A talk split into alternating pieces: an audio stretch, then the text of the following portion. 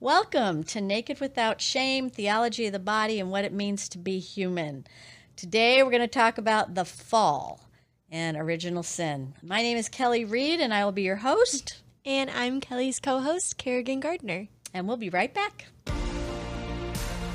Do not be afraid. Do not be afraid. Open your hearts, open up your hearts to Christ. There is in life is the joy that comes from God and is found in Jesus Christ, the Son of God. Jesus Christ. He is the hope of the world.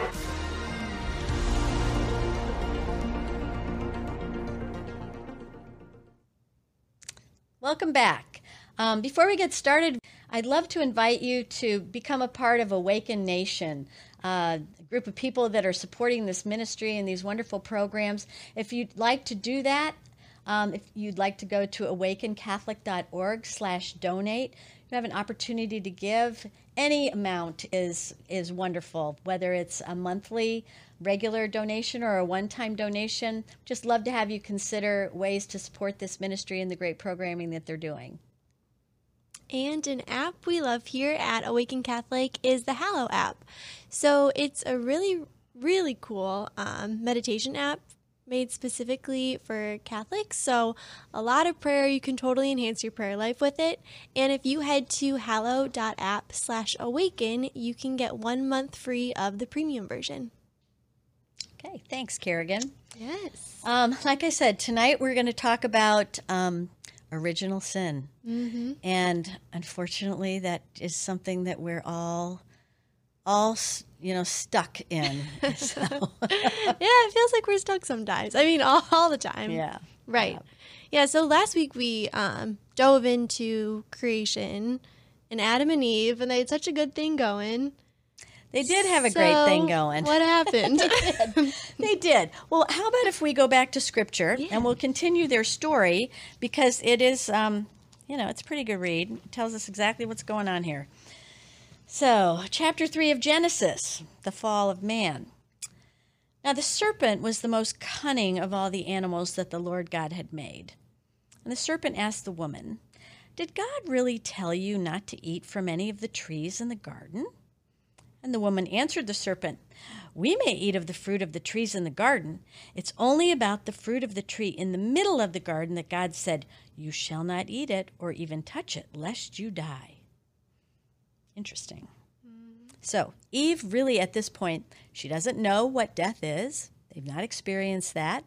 She gets along with all the animals in the garden one day she's out walking and there's the serpent. And he right. just you know kind of questions you did god really say that to you? Did he really say that to you? So he's kind of you know creating a question in her mind. Mm-hmm. um, let's see. Do you want to pick it up there? Yes. Are we on verse uh, verse 4 4 all right. But the serpent said to the woman you certainly will not die. No God knows well that the moment you eat of it, your eyes will be opened and you will be like gods who know what is good and what is bad. Right. So the serpent is sitting there saying, You know what? You're not going to die. God's not being honest with you. He goes, Actually, if you eat it, your eyes will be opened and then you can be like God. So he's creating this doubt in Eve's mind. And she's thinking, God, God's pretty awesome. I'd love to be like God. You know, I'd love to have my eyes open. So. so the woman saw that the tree was good for food, pleasing to the eyes, and desirable for gaining wisdom. So she took some of its fruit and ate it. And she also gave some to her husband who was with her, and he ate it. Eve gets a bad rap, but Adam did nothing to stop her. So they are both at fault. both at fault. Then the eyes of both of them were opened, and they realized that they were naked. So they sewed fig leaves together and made loincloths for themselves. It's at this point that everything in all of creation changes. These passages are huge. Right. So when Adam and Eve doubt God and they do what he told them not to do, and they eat of the fruit, whatever that was, okay, what they've done is they've exercised their free will to go against what God had told them, and then there's going to be a consequence. But this consequence was so big that it actually fractured the entire cosmos. It changed their relationship with God, it changed their relationship with each other, and even within nature, we see the effect of original sin, the brokenness that we all have. I mean, we see these hurricanes, we see tsunamis, tornadoes, earthquakes. Mm-hmm.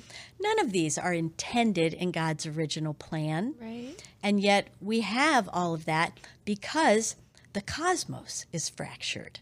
So everything that's off kilter goes back to the fact that at some point humanity chose to go against God's plan. And isn't that what all sin is? When we choose to go against God's plan. I mean, whatever it might be. Right. I never thought about it in terms of natural disasters because I always thought Adam and Eve sinned, so that caused all humanity right. to have original sin. But no, it did. It yeah. affected absolutely everything. Everything, everything. So at this point, um, with the cosmos fractured now, this perfect love that Adam and Eve are seeing towards each other, the free, total, faithful, and fruitful, mm-hmm. is now turned on its head. And love becomes lust. So, where they did look at each other and say, I want to give myself completely to you as a gift, now they're looking at each other and they're saying, Ah, I want what you can give me. Mm-hmm. So it completely changes all of that. And this is why they end up making fig leaves to, and loincloths to cover themselves. We would say, well, they didn't do it before. Why did they need to do it now? But it's because they know that they're no longer a person to be loved, but rather they're being looked at as an object to be used. And that is so important to understand because in our broken world, when we look at someone that we love, and we can love them as purely as we're able, but we're always going to be fighting with lust always because of the selfishness that sin and brokenness causes within us. So, just like Adam and Eve, we protect ourselves. I heard an analogy once and I thought this was this was phenomenal because it just makes it so clear. It would be as if you are taking a shower in the morning and you mm-hmm. pull the shower curtain back, and there is a strange man in your rest, in your bathroom. All right. Yeah. That'd be a little frightening. I mean, the first thing we don't even have to think about it as women. Our first response is to cover ourselves. Yeah. And and why do we do that? I mean, we don't even think about it. It's not our bodies are not bad, mm-hmm. and they're not anything we're supposed to be ashamed of. Right. But it's because innately we know that we're meant to be loved and not to be an object to be used. And we don't know this person. Mm-hmm. And so we protect ourselves, we cover ourselves. And so this is what, when Adam and Eve make the loincloths, it's exactly what we have to struggle with now in our world all the time. And we can see the effect of it um, in the objectification of, of people for their bodies and. Um, just the, the whole thing is such a mess and it goes back to adam and eve and it's not just you know the sexual aspect there it's just everything in the world you know because of it. Right. So. Right. So what exactly is original sin? Well original sin and because i'm a visual learner i'm going to put on these. So these i call my sin glasses. Okay. Beautiful. And, yes aren't they? And um, we all have a pair of these. We do. We're born with them we're born with them, being born into the state of brokenness, the state of original sin. Our prescription, however, is going to be determined by many things. It's going to be determined by our family of origin, by our experiences, by our education, by our indoctrination, or whatever it may be. And this is what happens when you have people who are good people, intelligent people, but they disagree about a fundamental you know issue. I mean we see this all the time especially you know we're we're in an election season right now and it's a very very divisive one. But we could pick most any issue especially if we're talking about a moral issue in the church or something. Mm. and we're going to have people that are going to have lots of different opinions and they're not always going to agree on it. So where is the truth Where is God's truth in all of that? We have to remember that Adam and Eve, before sin, in their original state, had a perfect relationship with God. It's as if we look into a mirror and we see this perfect image of ourselves. But when sin came along, it's like we took our fist and smashed it into that mirror. And now, when we look in the mirror, we see all of this distortion. Right. But it's all we know. So, how do we know that that's not the truth? So, God is providing us an opportunity to know the truth. We can still know it. And we'll look at this later on. But basically, it's through div- um, divine revelation, through scripture and tradition in the church. We have the scriptures that tell us, but then we also have the magisterium, which will articulate things to us. And so we can we can get into that a little more deeply.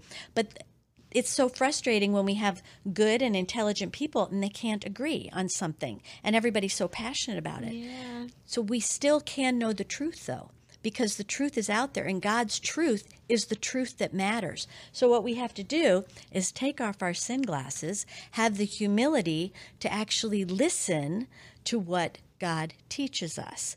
And that's a real struggle. And it's a real struggle, especially in this day and age. We have free will. We can choose to believe and do whatever we want to do with consequence many times. But I remember growing up in the church, and um, you know, I grew up at a time where there was a lot of confusion post Vatican II, where you know God was you know rainbows and butterflies, and you could basically do whatever you wanted. That was the message I got anyway, because God loves you, and was very very different from the church of my parents' generation, where um, you know, fire and brimstone, you're going to go to hell if you sin, kind of thing. Yeah. So there was a lot of confusion. Hence, a lot of people have walked away. It only takes one generation to lose it. And we are seeing in the secularization of our nation, of our world, that, um, you know, the ball has been dropped along the way. There's just been a lot of confusion because people don't know the truth, they don't know the why. And so we have to realize that there is a source for that and that God provides that for us um, through the teachings of the church. And that's all based on scripture and tradition. Right. Right. So- So there's hope in this. There Like, absolutely, there absolutely is hope in this you. um, and and that's why I would encourage anyone because it, you know in my own life I I did some I did some really stupid things and um, that's because I was too proud to you know find out the why. And uh, you know I've struggled with a lot of issues within the church even. But when I had the humility to actually educate myself to really go back and and sometimes it's a tough pill to swallow and and really look at why the church teaches as it does i am amazed because every single time the church is right. The church is right. And i know i know that's really difficult for a lot of people to hear but i would just encourage people to educate themselves. Just go to the source Go to the source, read the documents, find out why, get the questions answered, inform your conscience because ultimately we defer to our conscience, but our conscience has to be well formed and informed. St. Thomas Aquinas, great theologian, said, It is better to risk excommunication than to go against one's conscience. But the question is, is it an informed and well formed conscience? And so we have an obligation to do that. Right. Do. Right. Yeah. So, in addition to the Bible, like, where do you think we can turn? I mean, there's so many great authors out there. there Would are. you say the Catechism is a good place? Absolutely. To start, The- I think if you have the catechism and scripture, that is the place to start. And and everything is right there. If mm-hmm. you need more, then certainly, I mean, the Vatican II documents, there are all kinds of documents in the history of the church that we can go back to. And and the church's teaching evolves to meet the times because there are a lot of issues that we deal with today that are not in scripture um, literally because they were not there at the time.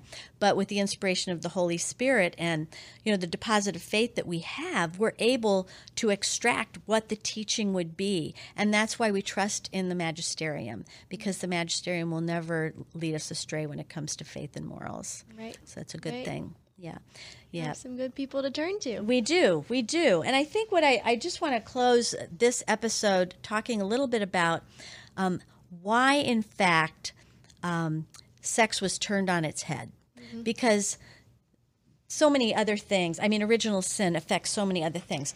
But when you think about how diabolical and, and really how intelligent the devil is, the devil is not stupid.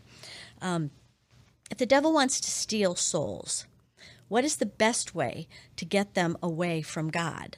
You go to what is at the core of what it means to be human and what ties us to God or allows us to know God. And you take that and you pervert it. And that's exactly what the devil did. Because in tempting Adam and Eve and having them fall, what happened then was they are no longer imaging how God loves in the Trinity because their brokenness and their lust. And that's exactly what the devil has done with all of us since the beginning of time, since the beginning of the fall. Right. You know, and so when you attack marriage, and you attack family, and and through that you're attacked you're attacking the sexual union, um, and twisting that and perverting it, you steal souls from God, and we have so many people that are so lost because they don't understand what the truth is in this. And if we could really step back and people could see exactly what the plan was, then they might stop and think twice before they act sometimes. So it really is, there's an agenda there. And all we have to do is look and see how much pain and destruction has been caused by the fact that um, we have taken, well, the, that beauty of our sexuality and the gift of the sexual act, and we have misused it and watered it down and um, twisted it and perverted it in so many ways. So, Whew, so heavy stuff. Yeah, But there is yeah. hope. there is hope. Absolutely, there is hope. And so um, we'll close for now, and we'll look forward to seeing you next time on Naked Without Shame. This show and all media on Awaken Catholic is made possible by the Awaken Nation and the Hallow app. The Awaken Nation is a community of people like you who support all things Awaken for as cheap as a cup of coffee a week and get access to exclusive content. Learn more by visiting awakencatholic.org/donate. Hallow is the only audio guided Catholic prayer app focused on contemplative prayer and traditional Catholic meditation such as Lectio Divina, Daily Examen, and the Rosary. We here at Awaken all use Hallow every day and love it. To learn more or give it a try, visit hallow.app slash awaken.